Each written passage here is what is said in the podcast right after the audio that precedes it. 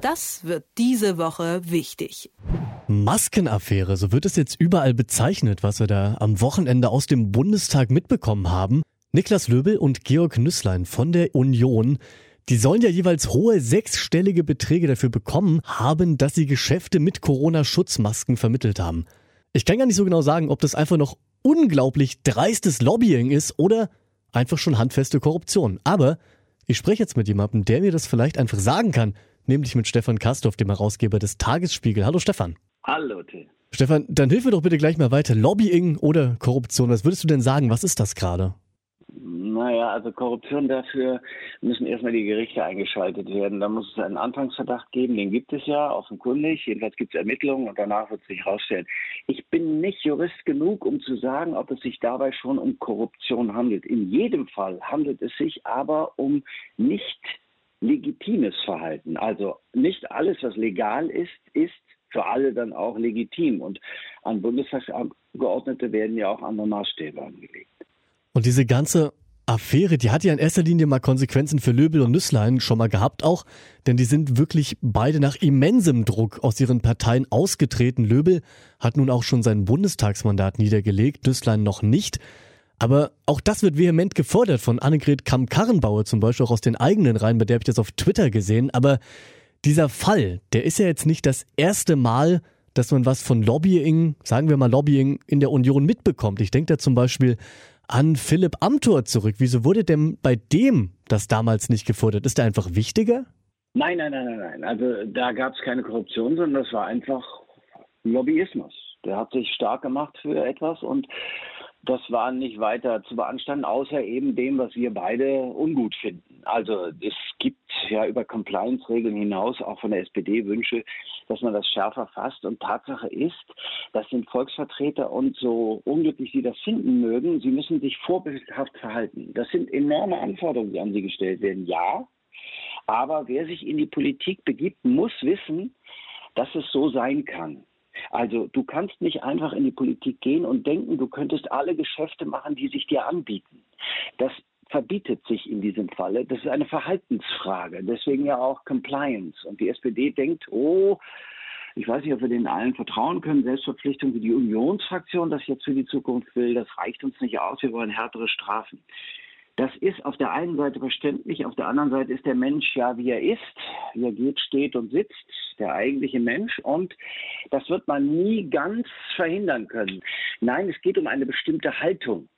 Und diese Haltung, die muss irgendwie herbeigeführt werden. Und da, hast du es ja eben schon angesprochen, haben beide Parteichefs in der CDU und in der CSU doch sehr klar reagiert. Denen ist da nichts vorzuhalten. Die haben gesagt, das geht nicht, das darf man nicht, schon gar in einer C-Partei nicht. Da geht es ja nicht ums abkassieren, sich die Taschen voll machen, sondern es geht schon auch um christlich-soziales Verhalten, Solidarität mit denen, die da mühselig und beladen sind. Und wir haben in der Corona-Krise etliche.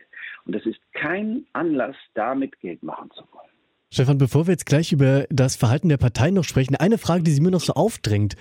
Neben Amtor und Nüsslein und Löbel kommen ja dann auch noch Fälle wie die von Axel Fischer und Aserbaidschan dazu und dieses Spendendinner von Jens Spahn, alles Sachen, die sehr, sehr präsent auch in den Medien waren.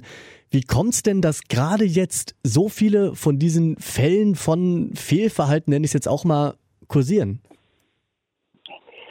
Ja, also es wird natürlich bekannt werden, dadurch, dass auch, sagen wir mal, die Situation sehr angespannt ist, was nicht bekannt werden sollte. Also aus Sicht derer, die da was gemacht haben. Und ich glaube mal, das Interessante ist, dass manche gar kein, sagen wir, Unrechtsbewusstsein haben. Also die haben gedacht, na ja, ich darf ja als Bundestagsabgeordneter Nebentätigkeiten haben und ich darf das dann ja auch machen. Ich helfe denen ja. Und wenn ich damit mir selber auch noch helfe und Geld verdienen kann, ist das ja nur gut. Dass sich das irgendwie ausschließt, dass das vorbildhaft, dass das nicht vorbildhaft wirkt, dass wir in dieser Krise stecken, in der sehr viele Menschen ja ganz anders ganz anders belastet sind, das ist denen möglicherweise gar nicht aufgegangen. Und weil denen das nicht aufgegangen ist, ist es bekannt geworden, weil andere andere das gesehen haben und gesagt, das kann doch nicht sein. Und so wird es dann bekannt.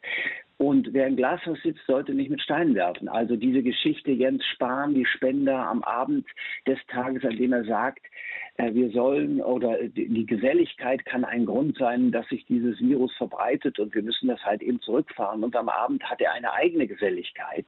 Das macht natürlich, sorry to say, keinen wirklich guten Eindruck. Wer soll das gut finden? So, das wird natürlich dann bekannt, weil irgendeiner sagt, oh Gott, oh Gott, oh Gott. Also vormittags sagt er das, abends sagt er das.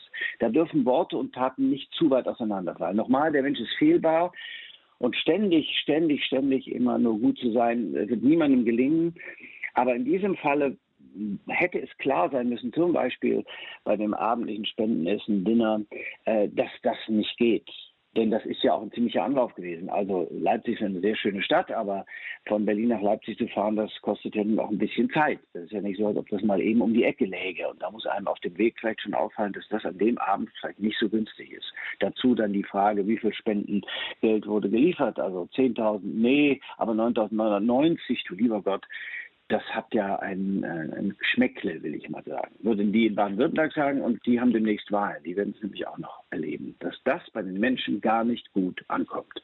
Da mit den Wahlen, da kommen wir schon auf den Punkt. Die Union ist ja gerade zumindest mal nach außen hin darum bemüht, für mehr Transparenz zu sorgen, durch diese Fälle jetzt auch. Aber wie kommt es denn, dass die Union eben jetzt plötzlich doch von möglichen Regeln gegen Korruption zum Beispiel spricht, die sie ja eigentlich seit Jahrzehnten selbst blockiert. Geschieht das jetzt gerade aus der Angst heraus, weil wir eine Wahl in Baden-Württemberg zum Beispiel haben, in Rheinland-Pfalz oder auch eine Bundestagswahl im Herbst?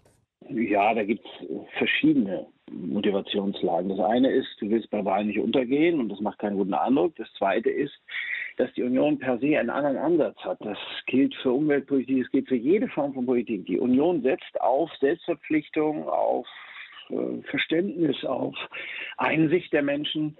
Äh, während andere Sozialdemokraten und Grüne eher darauf setzen, dass die Menschen durch Verbote, Gebote geleitet werden müssen. Das ist eine unterschiedliche Sicht auf Politik, auf Anforderungen, auf Verpflichtungen und auf die Möglichkeit der Einflussnahme.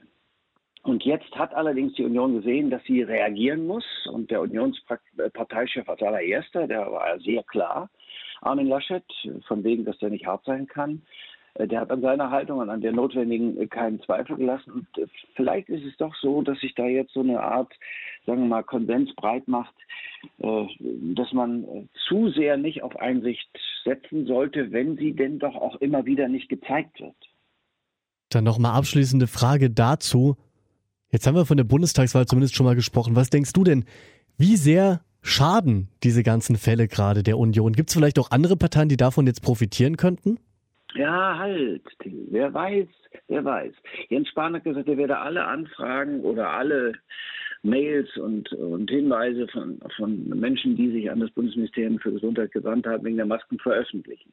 Also wir sind noch nicht am Ende aller Tage. Nicht, dass da Sozialdemokraten, Grüne, wer auch immer dann plötzlich auch so Fälle haben. Sie bestreiten das, Sie sagen, bei uns ist das nicht so, das will ich Ihnen auch wünschen, weil das nicht gut ist für die gesamte Politik, wenn die Politiker in Verruf geraten, aber das ist, wie gesagt, noch nicht ausgestanden. Allerdings ist es so, durch die klare, harte Haltung ist es so, dass das bis zum September im Griff sein kann. Das war aber auch nötig, das so zu handhaben, um deutlich zu machen, es geht uns um Haltung. Und diese Haltungsfragen sind politische Fragen und da können wir nicht mit uns spaßen lassen. Wie gesagt, bis zum September, da kann das gut sein. Das Problem liegt eher, glaube ich, äh, in Baden-Württemberg. Die Union äh, hat ja da nun genau, äh, wie du sagtest, mit, mit dem Abgeordneten Löbel, mit dem ehemaligen Abgeordneten Löbel einen Problemfall gehabt. Und da werden alle gucken und werden sagen, ja, mein Gott, also diese Union, was ist aus ihr geworden? Und das ist ja ohnehin schon ein schwieriges Pflaster geworden für die Union. Da kann es sein, dass es den einen oder anderen Prozentpunkt kostet. Das will ich nicht ausschließen. Das ist die Einschätzung von Stefan Kastorf, dem Herausgeber des Tagesspiegel. Stefan, ich danke dir. Gerne.